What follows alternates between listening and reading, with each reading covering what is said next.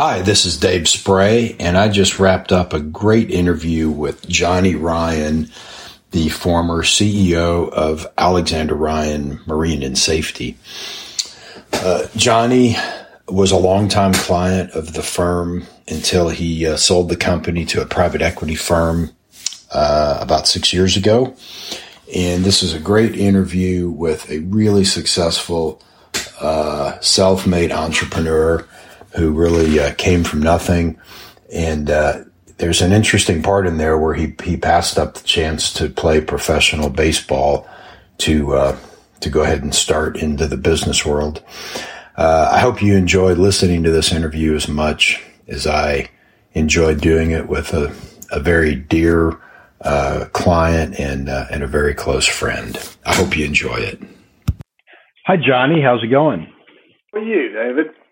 I am doing great, thank you. I appreciate you being a guest on the IC-DISC Show. Well, I thank you for having me. So, uh, well, let's get started. We are recording. So, uh, I'd like to introduce John Ryan. He's the former CEO of Alexander Ryan Marine. And uh, Johnny has also been a uh, longtime client of ours and uh, also a, a, good friend for more than a decade. So, I first I want to thank you for being on the show, but more importantly, thank you for uh, for being one of our very first clients and entrusting us to uh, to help you out with some various tax incentives. Well, it, it worked. It worked well for both of us, David. Well, good. So, um, why don't we get started with? Uh, I like to think in terms of chronological order. So let's start with the beginning. Uh, uh, I believe you're from Louisiana originally. Is that right? Born and raised in New Orleans. Um, went to an all boy Jesuit high school, uh, and uh, was fortunate enough to play baseball and football there. And I got a full baseball scholarship to Tulane University there in New Orleans. Um, had an opportunity to go to a lot of different colleges uh, to play ball, but the baseball coach made a made a pitch to my parents and I that you go to school in the town where you're going to make your living. Ah, okay that, that worked out until I took a job in Houston. but uh, it sounded good at at the time, you know. And I'm sure your parents uh, were happy to be able to see uh, uh, all your, or many of your home games. They probably well, liked that too.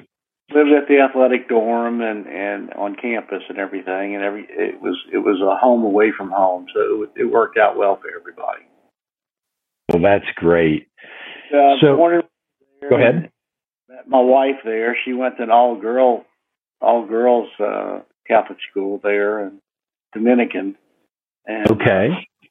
Uh, we uh, we we met back in high school and and have been together 43 years now. Wow. Well, I've seen Janet. You, you might have been in high school, but based on how much younger she looks than you, she must have been in the third grade when you met her. You are absolutely correct, David. That's awesome. So um, you uh, you went off to, to Tulane, played baseball, and uh, what did you study while you were at Tulane? Blonde. No, I'm only kidding. well, you ended up with one, so I guess I guess you were studying the right thing. Oh, I I uh, I thought at the time I wanted to, to I was in business and I thought about going in into minor in history to to go be a, a baseball coach in college or, or high school. Oh, really? decided that that was not a an avenue to take, so I just kept with the business side. Um, okay. But, uh, and, so that's that's good. And then, so when you graduated, um, uh, what what happened then? What was your first job? Well, what happened was uh, I got ready to graduate in May of 1974 and had a, a, a couple of opportunities to go to work with different different people. And I had a, a call from a gentleman who was opening up an office in Houston in the oil and gas sales type uh, position. And so I accepted that job on a Friday. And okay. Following Monday, went to work to fill out the paperwork and learn what to do and who we sold to, what type of products we had. On Tuesday afternoon, Tuesday night, I got a phone call from the Atlanta Braves saying that I had been uh, drafted and they wanted me to show up the following Saturday in Atlanta for uh, orientation. Wow. Had to make a decision uh, whether I wanted a baseball career or uh, accept the, the, the business position that I had. And at that at that point in my life, I knew some people who were in the minors already, and they had been up there for three or four or five years, and all of a sudden they would quit baseball at 26, 27, 28 years old, looking for their first job. Mm-hmm. Been working since they were 21, so they were behind the curve. And so I decided that baseball got me a college education my parents couldn't have afforded.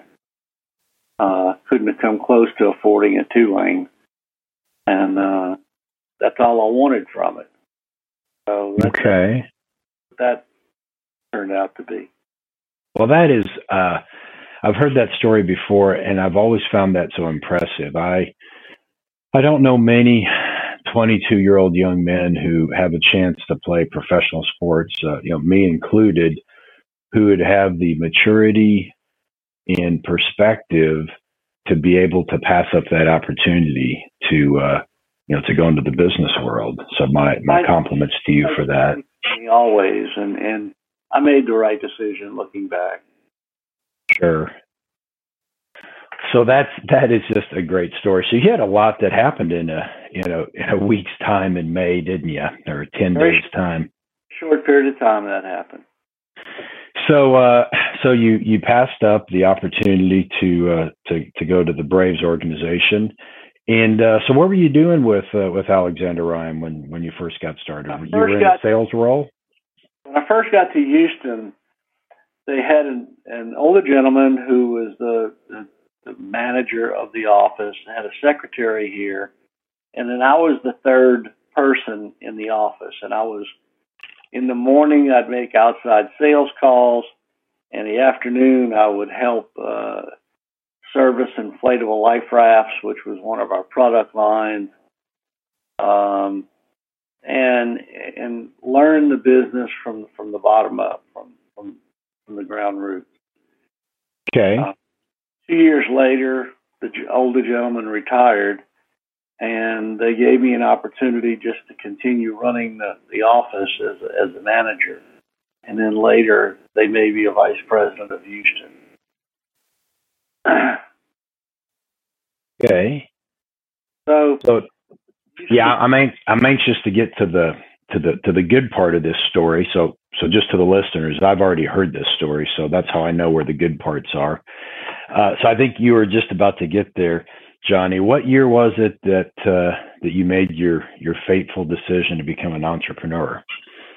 Well, I had worked for him for, uh, you know, as you know, the oil and gas has many cycles, you know, high and low, and and we had gone through a couple of good good times and going through some bad times, and we in in 1990 we were getting ready to come out of one of the, the, the troughs that we had. And Bill Alexander was the gentleman who, who was the sole owner of the company. He had no no heirs. He had no children. Uh, he he didn't want to talk about stock ownership. He didn't want to talk about profit sharing. He didn't want to talk about certain things.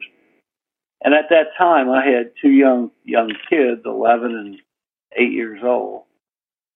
And my goals were different from his goals at that point in my life. So I sat down with him at dinner one night and told him that uh, he had been telling everybody that I had built the Houston office to what it is today, and uh, that I would like to buy the Houston office from him.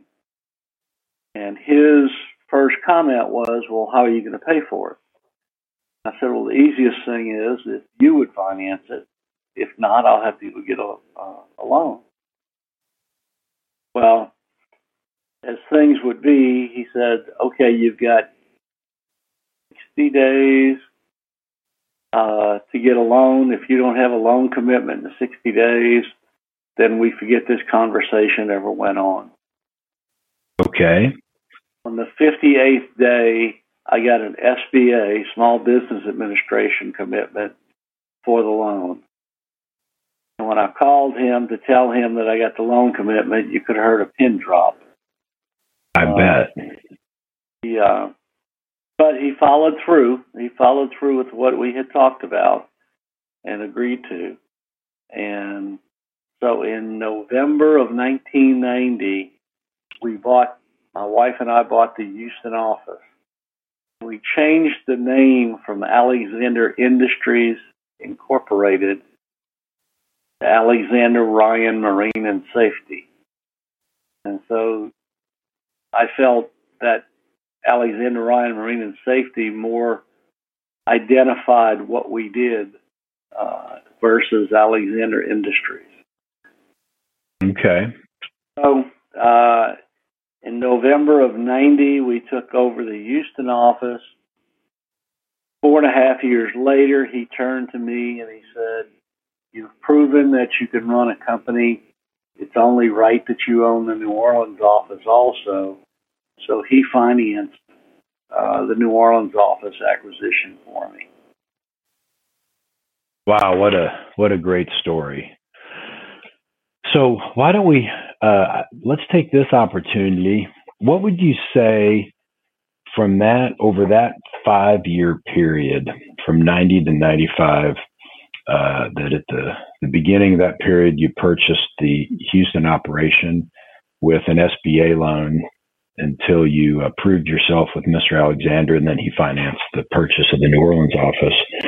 What would you say, in hindsight, were some of the biggest lessons you learned from from that time in your your life? Ooh, um, the way I ran the the way I ran the company, David, it, I, I I would like to to for people to look at at how I did it. I tried to do it as a family, both on the customer side, on the employee side, and the vendor side. And okay. It was a it was a very very close associations of business and friendship, and sometimes those got inter, intermingled, but uh, uh, it uh, to me, me, you you have to follow through with what you tell a customer. You have to be able to to move product for the vendors, and and you have to have your your own workforce of, of employees happy and and and know what direction we're going in, etc. So most of my employees stayed with me for uh, many, many, many years, twenty and thirty years. Wow, that must that must have made you. You must have been proud of that uh, that high retention uh, tenure. We we yes, we, we, it was a very very very cohesive group, and we could count on each other, and that, that's what that's what counted, I guess. You know, I heard a story, and I've and I've never even mentioned this to you, but it just popped into my head, and I'd like you to validate whether this is correct or confirm it. I'd heard a story that at, at one point uh, the company needed larger facility, and you had uh, found a piece of property on the northwest side of town. You were going to move from the southeast side of Houston to the northwest side, and it made a lot of business sense. And from a personal perspective, it was attractive to you, but that your employees uh, did not want to have to make that drive to the Northwest side and that they, based on their input, you chose not to relocate the company. Is that a, is that an accurate story? That is an accurate story. We found a, a, a sweetheart deal, a larger facility, um, everything that we had been looking for, and uh, it uh, price wise, we we it was in our, wheelhouse. It was uh, everything that that we needed there, facility wise. But uh, some of the some of the some of the employees felt that it was a a longer drive, a longer commute, uh, et cetera, et cetera. So we, we opted to stay where we were. Which is ironic because for, I know for one of the employees, it would have been a much shorter commute, right? That employee being you. Yeah, that was, that was part of the deal, I guess, uh, that we had to make a, a tough decision on. Yeah, wow. And do you remember what year that was? I don't, David. Okay. Goes back a while. Okay. So yeah, I, I uh, thank you for confirming that story. I remember I, I heard that story. I don't even remember who told it to me, but it was it was uh, it was told in the spirit of of evidence of how uh, uh loyal you are to your your employees, and uh, uh, and so it's the second thing that that struck me. I mean, how many young men would have passed up their lifelong career being a professional athlete? And secondarily, how many entrepreneurs would pass up the opportunity to have a a better facility closer to their residence and defer to the needs of their employees? So I've I've always thought that story uh, uh, is, is pretty representative of how you uh, how you choose chose to run the company you got a, got a good group of people, and and you, you listen to them. Yeah, that is that is great. So, um, how about if we how about if we go back to from the time that you uh, to 1990 when you uh, with with a day and a half left to go, you purchased the Houston location. Could you talk to me? Uh, about uh, maybe some of the challenges, or maybe you were just such a brilliant entrepreneur, you just had a perfectly smooth line that just had year over year growth uh, really smoothly, and you never had any challenges. Uh, which uh, which which scenario was it? Well, as I oil and gas has cycles, you know, good yep. good stretches and bad stretches, and I felt a gut feeling back in middle of 90 that we were getting ready to come out of that trough. So uh, that's when I made that's when I made my move to to uh, to try to go ahead and buy the Houston office before that cycle turned back up, uh, so we could take advantage of of that if if we own the company. Mm-hmm. Uh, so at, at that point in 90, um, we, I, I guess the, the easiest way to describe it was um, when when you count on yourself, you know, when when you bet on yourself, you tend to move a little faster. You tend to uh, try a little harder uh, because it's your it's your neck on the line and your pocketbook out there uh, versus someone else's. Sure. To me, it was it was a timing wise. We we we timed the the market comeback uh, to, to that.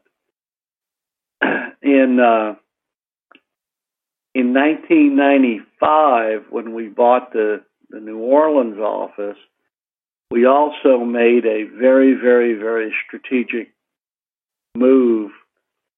we went over to uh, China and asked them for a a lifeboat deal to represent them here in the states exclusively. Okay. And so we we were laughed at initially. You know, they said you'll never sell Chinese lifeboats uh, in uh, in because Chinese products had a stigma that went with them. Mm-hmm. So what we did, we used our expertise uh, and the information we had in our relationship with the U.S. Coast Guard, and actually had the boats U.S. Coast Guard approved over in China. Okay. Uh, so that opened up a very, very large market to us. Uh, not that many people were in it. Just a uh, just a very slight handful of people globally were in the lifeboat market. Uh, we knew pricing wise where we fit in, um, so it, it was a it, it it gave us a big shot in the arm uh, by several million dollars a year in sales. Wow, that's uh, I imagine that was significant in those days. And if you remember, David, I think that's how we that's how we got together. We were selling lifeboat systems that were built in China, delivered them to Korea for drill rigs that were being built for being built for U.S. customers. Um, so it was it was uh, an opportunity for you and us. Yeah, yeah, that uh, that that that it was. So you you uh, added that that Chinese uh, product and that that relationship in '95, and uh, then just continued the uh, the growth trajectory. And I'm trying to remember when was like the next down cycle in the oil and gas business? Was it like 01, 99? Was it somewhere in there? Uh, yeah, we had about a ten, no, five, five, five or seven year run, and and uh, the thing about it, David, that the industry at that particular point were building new rigs like that, like it was going out of style, new drill rigs. Okay. And it took a good two years to build some of these large rigs. So even when the, the industry turned down, they had contracts with the shipyards that were building these drill rigs that were still in place. Uh, and so if you if we had business with them, it carried on through a period of time. Okay.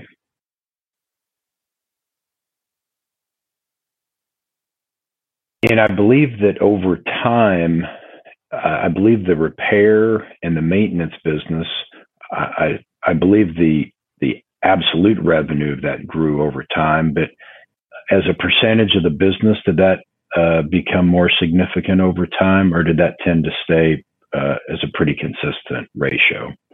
Uh, as, as we sold more boats, as we sold more boats, lifeboats and rescue boats, and davits and winches, uh, as you as you increased the amount of inventory you had out in the field, then the service work also uh, picked up.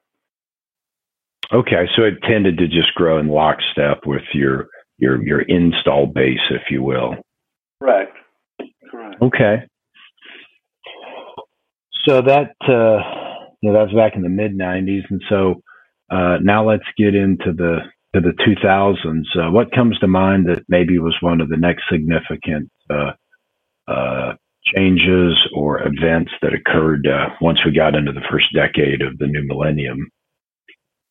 Well, uh, a lot of things happened back to back. We had a a very short period of time where uh, the Deepwater Horizon issue hit. Yep. Big downturn in the industry. They they just stopped. There was a moratorium on all drilling and things. Uh, so we we actually changed from selling life saving safety equipment to the drill rigs to selling it to the cleanup people. Uh, okay. That was that. We still had a market, but it was a smaller market. Um, was that 2008 that that happened, or 2008 or nine? Do you remember? I believe, that, I believe that's correct. Okay. Um, and then uh, when the people escaped the rig from the lifeboat with the light from when the Deepwater Horizon, you know, they a lot of people got off on a lifeboat. We had TV stations do some some special reports from our warehouse with some of the boats and models and things that we had on hand because we were one of the local USA groups that were in the lifeboat business. So we got a lot of exposure uh, through that that TV uh, special report type thing. Okay. Uh, shortly after that, in 2010, we uh, uh, someone put us up for uh, Entrepreneur of the Year for oil and gas for Ernst and Young. Okay. And they interviewed us two or three times and came out and we told a story about where we came from and how we we were we we, we got to where we are. And ironically enough, the other two individuals who were up for the same award were customers of ours. Oh, really? Yeah.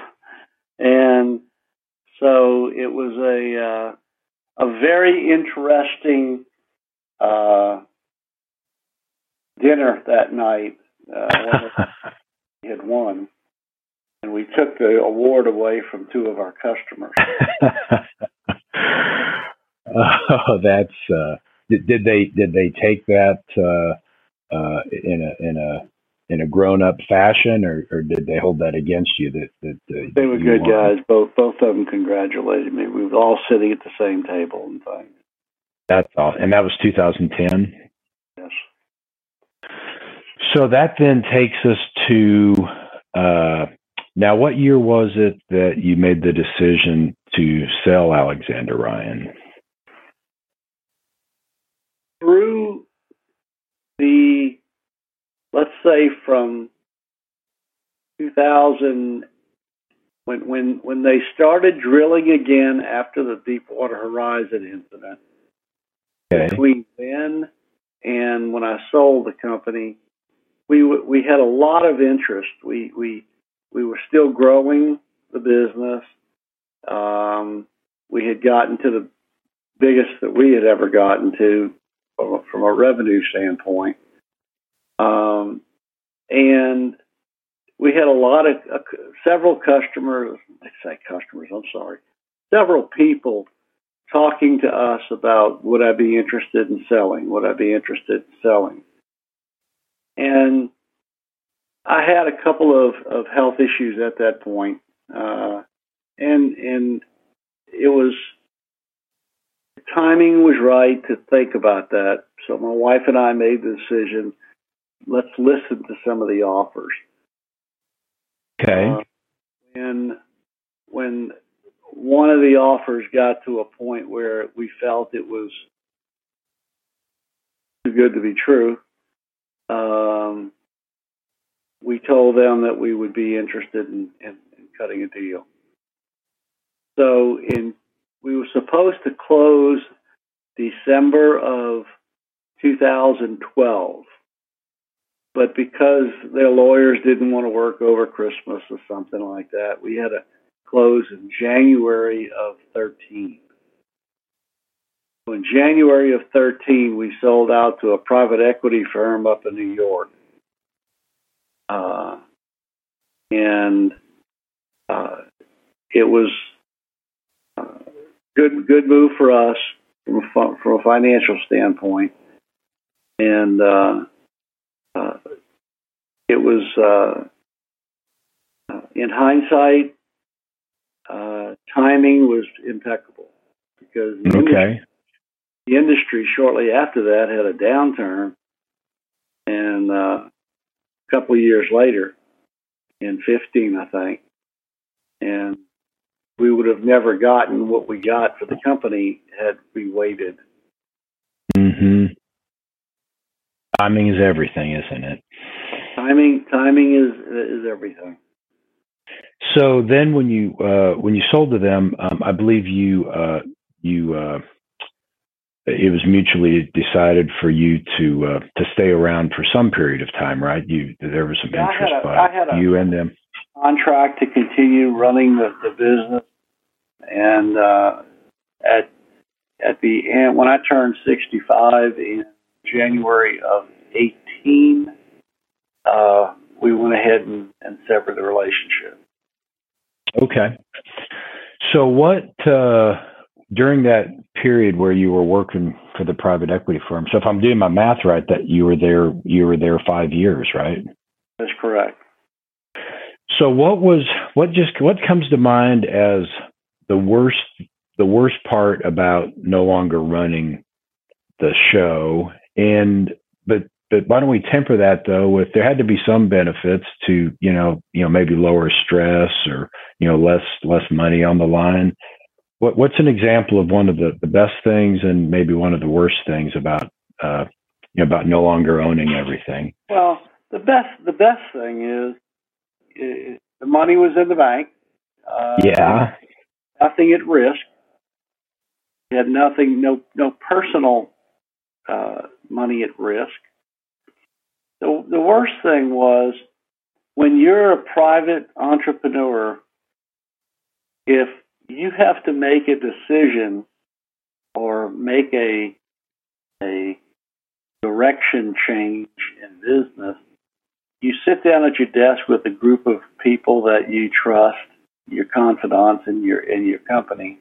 You sit down, you make a decision right then and there, and you you you you you make the change.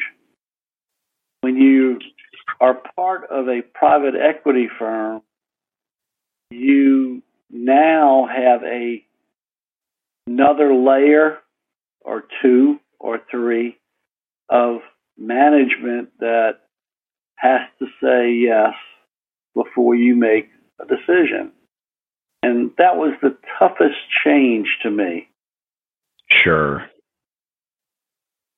I've heard that story uh, over and over and over by by entrepreneurs that they they almost always say the same thing that it was it was good to no longer have such a large percentage of their net worth tied up in the company, but uh, it was really frustrating uh, because they'd gotten used to you know making a decision on a Monday morning and having uh, and by the end of the week having made uh, progress uh, uh, in the first week on implementing that decision, but no longer being able to do that you know once it was part of a larger enterprise. Yeah, I, I can remember sitting in my office on with the whiteboard, you know, and and and strategizing on how to how to handle a, a bid or a uh, OTC setup or whatever, and it all of a sudden now that becomes it becomes a committee instead of you know a decision right there. No, believe me, I can understand. I've uh, through the years we've had a number of inquiries in uh, in selling export advisors, and uh, and I always think of some of the things that I've heard from our clients and other people that have that have sold, and uh, at least up until this point, the uh, that trade off has not been uh, been attractive, and uh, but at some day it uh, it might just be.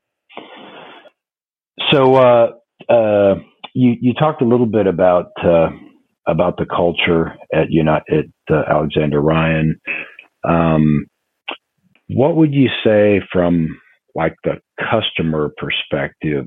What are some of the things that you would say that differentiated Alexander Ryan from your competitors? What are some of the things y'all did real well? We had in-house expertise that when someone called in and wanted to know something about a widget, we had that expertise on hand. Okay. And be it a lifeboat, be it a life raft, be it a uh, piece of life saving equipment, we had that expertise on hand. Someone, someone within our organization had that expertise to be able to answer that question. We had a lot of instances, David, where customers would call us asking us for advice on how to handle something because they oh, really? trusted that what we told them was correct. Okay. Well, I can imagine where that would make you uh, uh, more than just a, a commodity provider of, uh, of, safety equipment, but more of a strategic partner in their eyes, huh? Well, and, and the other thing, like I said, there's only globally back then there was only four lifeboat manufacturers in the world of of, of substance, and we were one of the four. So you, you were a player. You had you had a seat at the, at the table. Hmm. That is that is great. Um, okay, I want to shift gears just a little bit. Um, you know, when you think about in-house, you know, doing stuff in-house versus outsourcing. So, I know that you made the choice to outsource uh, some of your your strategic uh, tax uh, planning uh, through our firm as it related to the IC-DISC and, and some other areas.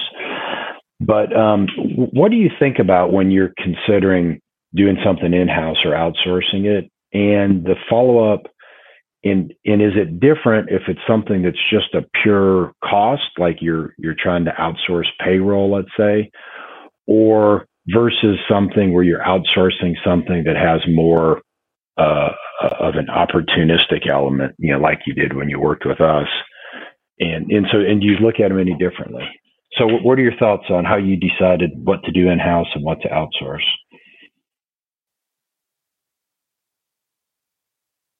Interesting question because, like the lifeboats, we outsourced those because we had a manufacturer, a plant, a factory in China that built lifeboats for Chinese consumption, and we let them build a boat for us to our specifications to meet U.S. Coast Guard. So when when we did that, that gave us a, a, a, a and, and you say outsource. We outsource those lifeboats to China. Okay.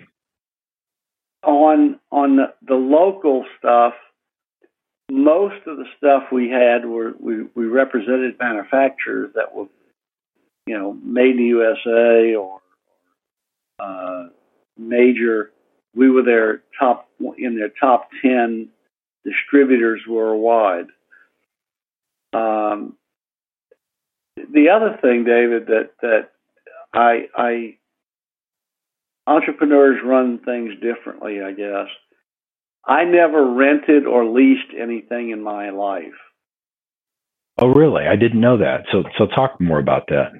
Lease any any vehicle. I did not lease any forklifts or or cranes. I did not lease uh, anything. I, I would go ahead and purchase those items. Uh, but there are some people who rent them, who lease them. Uh, at the end of three years, turn them back in and renew the lease. I, I just I, I was not into that that thought pattern. And, and why was that, if I'm if I may ask? What what what did you see that was the flaw in that thinking for your business and and how you approach things? No, I know it's off off the books, on the books type type financing, but to me, if I purchased something at the end of three years when that truck was paid for, I still had an asset mm-hmm. that was something. If you lease something at the end of three years, you turn it back in, you've got nothing. Sure. Well, So did I- that? ap- Go ahead. I, I, I, I just, I was a believer in, in acquisition versus leasing. And do you think that during the the down times in the industry, do you think that benefited you? Uh, you know, as opposed to if you'd had everything leased, did it give you more uh, kind of downside protection having some equity in those assets? Yeah, I, I, when I got ready to sell the company to the private equity firm, all those assets were part of what they bought. Right. Yeah. So if you had been leasing all that stuff, the business would have been uh, that much less valuable. That is correct. That's correct. Interesting. I did not. I did not know that. Um, and so when you are then looking at you know outsourcing some things, uh, what do you look for in like a strategic partner? You know, you had mentioned the lifeboat manufacturer, you know, in China, some of the companies that you, know, you bought from in Houston, you know, one of whom is, uh, you know, is, is a client of ours, uh, has been for a long time that's, that's sold, uh, certain products to you. So what, what, how do you decide the relationships that you want to invest time in, whether it's, you know, a tax consulting firm or, uh, a transport, uh, prov- provider or a lifeboat manufacturer?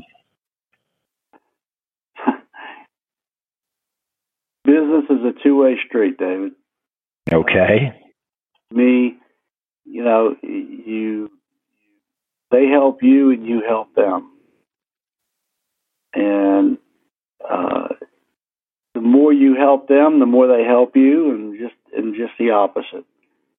Uh, the more product we sold for individuals, the better the relationship was. So does that mean that your primary focus in these strategic partnerships was not trying to just negotiate, you know, the very best price and treat it like a zero sum game? Or were you more concerned with the, the bigger picture? um, the, the much bigger picture because if you squeeze people, that's that's a one way relationship. Right. So to me, I know that they're there to make money. They know that I'm there to try to make money. And if you work together, both of you make money versus squeezing one of them to get the best deal at the time. hmm Yeah, that makes that makes sense. I, I can appreciate that. I don't know if I've if I've told you this before, but one of the most valuable lessons I learned in my business came from uh you know as I mentioned you were one of our very first clients and it came from a project we did that was a uh, a refund project where we we were able to capture some prior year's incentives and, and get a refund and I remember we had two uh, fee options. Uh, one, you would, you know, pay us a, a, portion of the fee when we started the work, and then you'd pay another portion, like, uh, you know, at a certain milestone, and then you'd pay the remainder when the amended tax returns were submitted. But then we had another option that you would pay a greater uh, percentage of the benefit, but not until after all the work was done. And it was a it was a you know significant percentage uh, you know it was a material difference. Like i want to recall that the fee was maybe 20 or 30 percent higher. And i remember you took the the back end one and uh you know that had the least risk even though you'd end up paying the most in fees and i remember initially i was disappointed because you know being one of my, my our first customers i would just assume you know get paid sooner than six or nine months later but uh, but that's what you wanted, so we went with it.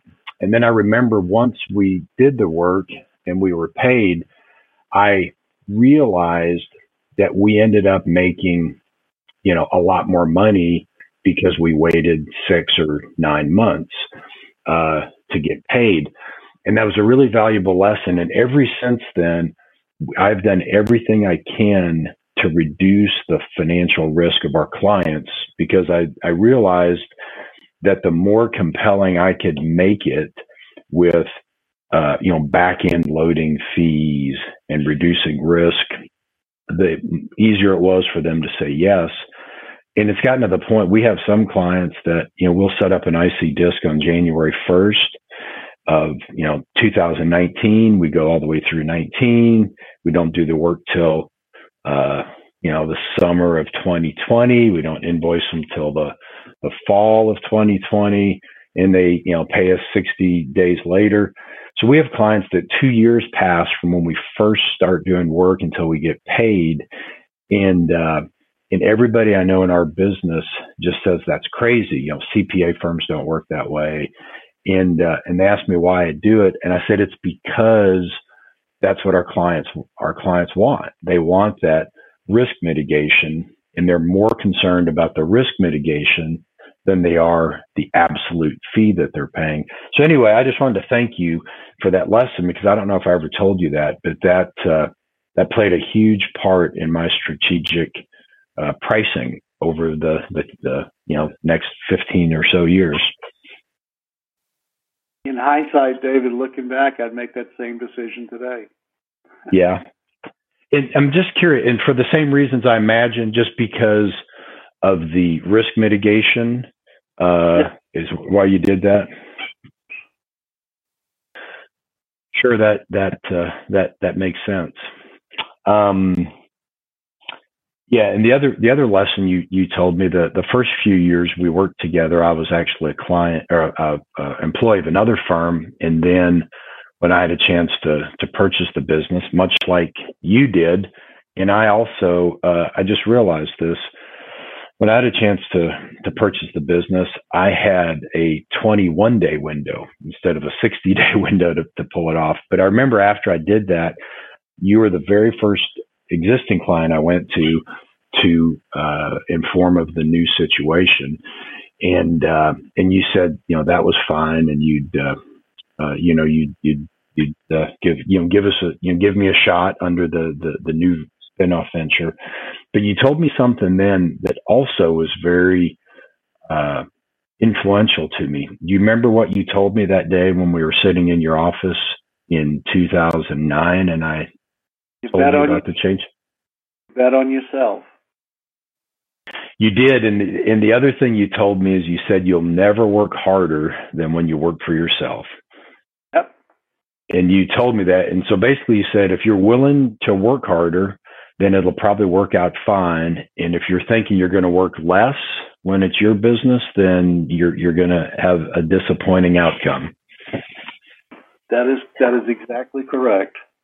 Yeah, well, I uh, I always uh, I, I always uh, appreciated that those two big lessons I learned from you. Uh, speaking of lessons learned, what what advice would you have for your younger self like back in 1990. So think back, like what do you wish you had known then that you know now? And if you had some magic time machine that you could go back and tell your younger Johnny Ryan, what what might you uh, you tell your younger self?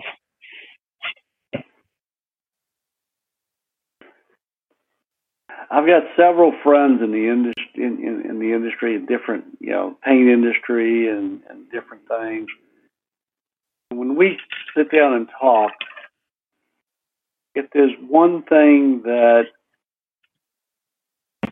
if something happens to, to me tomorrow and somebody says, what do you what do you think about how Johnny ran the business? I'd like for him to say I did it right. Okay. I didn't I didn't buy business. I didn't uh, take people to clubs. I didn't take people to drinks, and you know, I, I, I didn't do all that BS stuff. I I just like somebody to say that I did it right uh, in the in the end, and that that was more important to me than a lot of things, David. Um, okay. Uh, we had a we had an, an, an instance one time where the client bought four lifeboat systems and about a quarter of a million dollars worth of spare parts for lifeboats. And they opted to to take care of the shipping from China to, to Brazil. Okay. And um, so they we, we shipped it, they paid us, everything was fine. And about four weeks later I get a phone call from this purchasing guy in, in, in Houston for Petrobras America.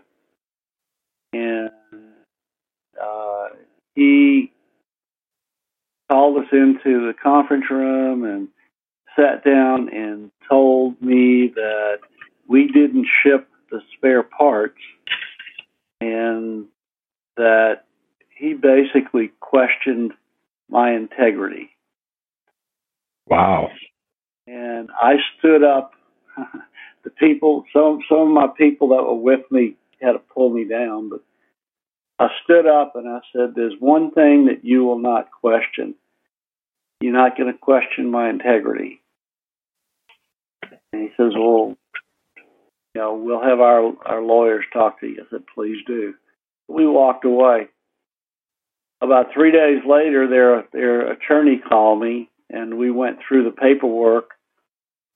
He called me back the next day, and he said, "Mr. Ryan, you, we agree. I I agree with you. We received them. We have no idea where they are. They they disappeared. We're gonna re, we're gonna reorder them again." So it went from a bad situation to a good situation. Wow, and and you even got to sell the the parts twice, basically. Twice. Because, because they uh, because they lost them. Yeah, well, I know. Go ahead. And the gentleman in purchasing had already fired their logistics people. He didn't tell me that, but he he had already had other problems, so he had fired the logistics people but he was trying to lay the blame on on the vendors. Oh wow! So then he lost his job shortly after that. So okay, yeah, just well, go ahead. Look, looking back, if I had to give advice to to a younger person, do it right. You know, tell the truth, do it right, and and stand your ground. Don't be don't don't be pushed around. Don't be, but stand your ground if if if if you know that you you're you're correct. That is uh, is great advice. And I tell you, as an example of that, as we're wrapping up, uh, I don't know if I've shared this with you, but I've had I had a person that you've done business with for a long time uh, tell me once that sometimes his relationship with you was frustrating, but that if he was ever thrown into a third world jail, that you'd be the first person he'd call. and I was telling that story to another person that knew you, and they concurred. And so, uh, so basically, I've asked, uh, I've asked two people that know you uh, who the first person they'd call if they got thrown in a, in a jail, and they said it'd be you. So I guess that's uh, that's proof that you've done some things right. That that's the first call that they would make is uh, is to you. It's it's uh, friendships through the years. It it yeah after retirement, I've been retired for two years, I guess now, and year and a half and I miss the people. I miss sure. the I miss the customers. I miss the vendors. Uh, I miss the employees. Yeah, I, mm-hmm. I just I mm-hmm. miss that game, that that competitive game that that's out there. Mm-hmm. No, I can I can imagine. Well, as we wrap up, I want to talk about one more thing. You mentioned that baseball provided you a uh, an education at Tulane University that your parents could not have afforded. Uh, based on that comment, is it safe to assume that you did not grow up in uh, affluent uh, surroundings? My dad, most money my dad made was thirty-eight thousand dollars a year. Okay, so y'all were a, a working working uh, family that uh, you know that had to to to work for everything you got, right? My mom went and taught grammar school to put me through high school. Oh, because it was a private high school, right? That that, that had tuition. So, with that in mind, I I believe, and tell me if this is is correct. I've I've I know that you're a a person who uh, uh, who is generous, not just with your family and friends and employees, but that uh, you never forget where you came from. And I believe that you made a gift to your was it your high school that you made the gift to for the baseball field? Yes, to Jesuit High School. Yeah, that and did that happen? Was that about the, around the time of the the transaction, or was it uh, before that? It was actually actually uh, before we sold the company. Uh, they they brought the uh, the blueprints over, and they showed me the blueprints, and the high school had no facility of its own. Um, it was it's it's an inner city school that's been there for 150 years. No extra ground or, or any anywhere to put a stadium or or anything. So they found a piece of property.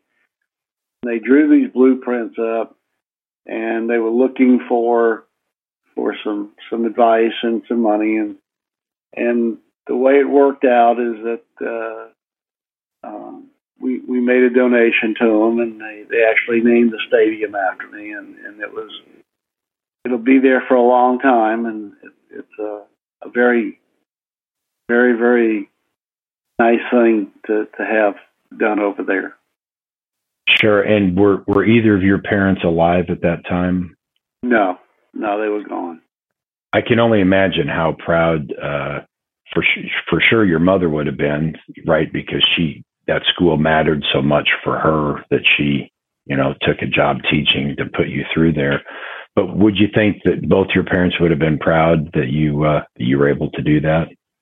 Oh yeah, it uh, pretty pretty uh, pretty heartfelt. Yes. Yeah, that is great. Well, Johnny, I can't believe how fast the time has gone. Was there uh, anything else that we need to discuss that uh, that we didn't bring up? Anything else that comes to mind? Uh, Dave, uh, I, I want to thank you for for for doing this. I think it, it's very informative for you and me, and and you have you have always been there. You are a friend and, and a and a and a vendor for us, and and I think the friendship comes first. Uh, you you like to deal you like to deal with your friends, so that's that's what you know. We've always had that that relationship. So thank you. Oh well, it's uh, the pleasure is all mine, Johnny. I've I've looked for I've uh, appreciated all the business uh, insight that I've received from you through the years, and your uh, your guidance and mentorship and uh, and friendship. The the feelings are are mutual. Well, thank you again for uh, for being on the show. If hey, if if anyone wants to reach out to you, uh, if they wanted to reach out to you, is that something you're uh, amenable to? Sure, sure. Would you would your email just be the best way for them to reach you? Just have them email you. Sure. And what Ryan, is your your personal email now? Go ahead. R Y A N John J O H N three three three three at gmail dot com. Okay. Well, that's an easy one to remember.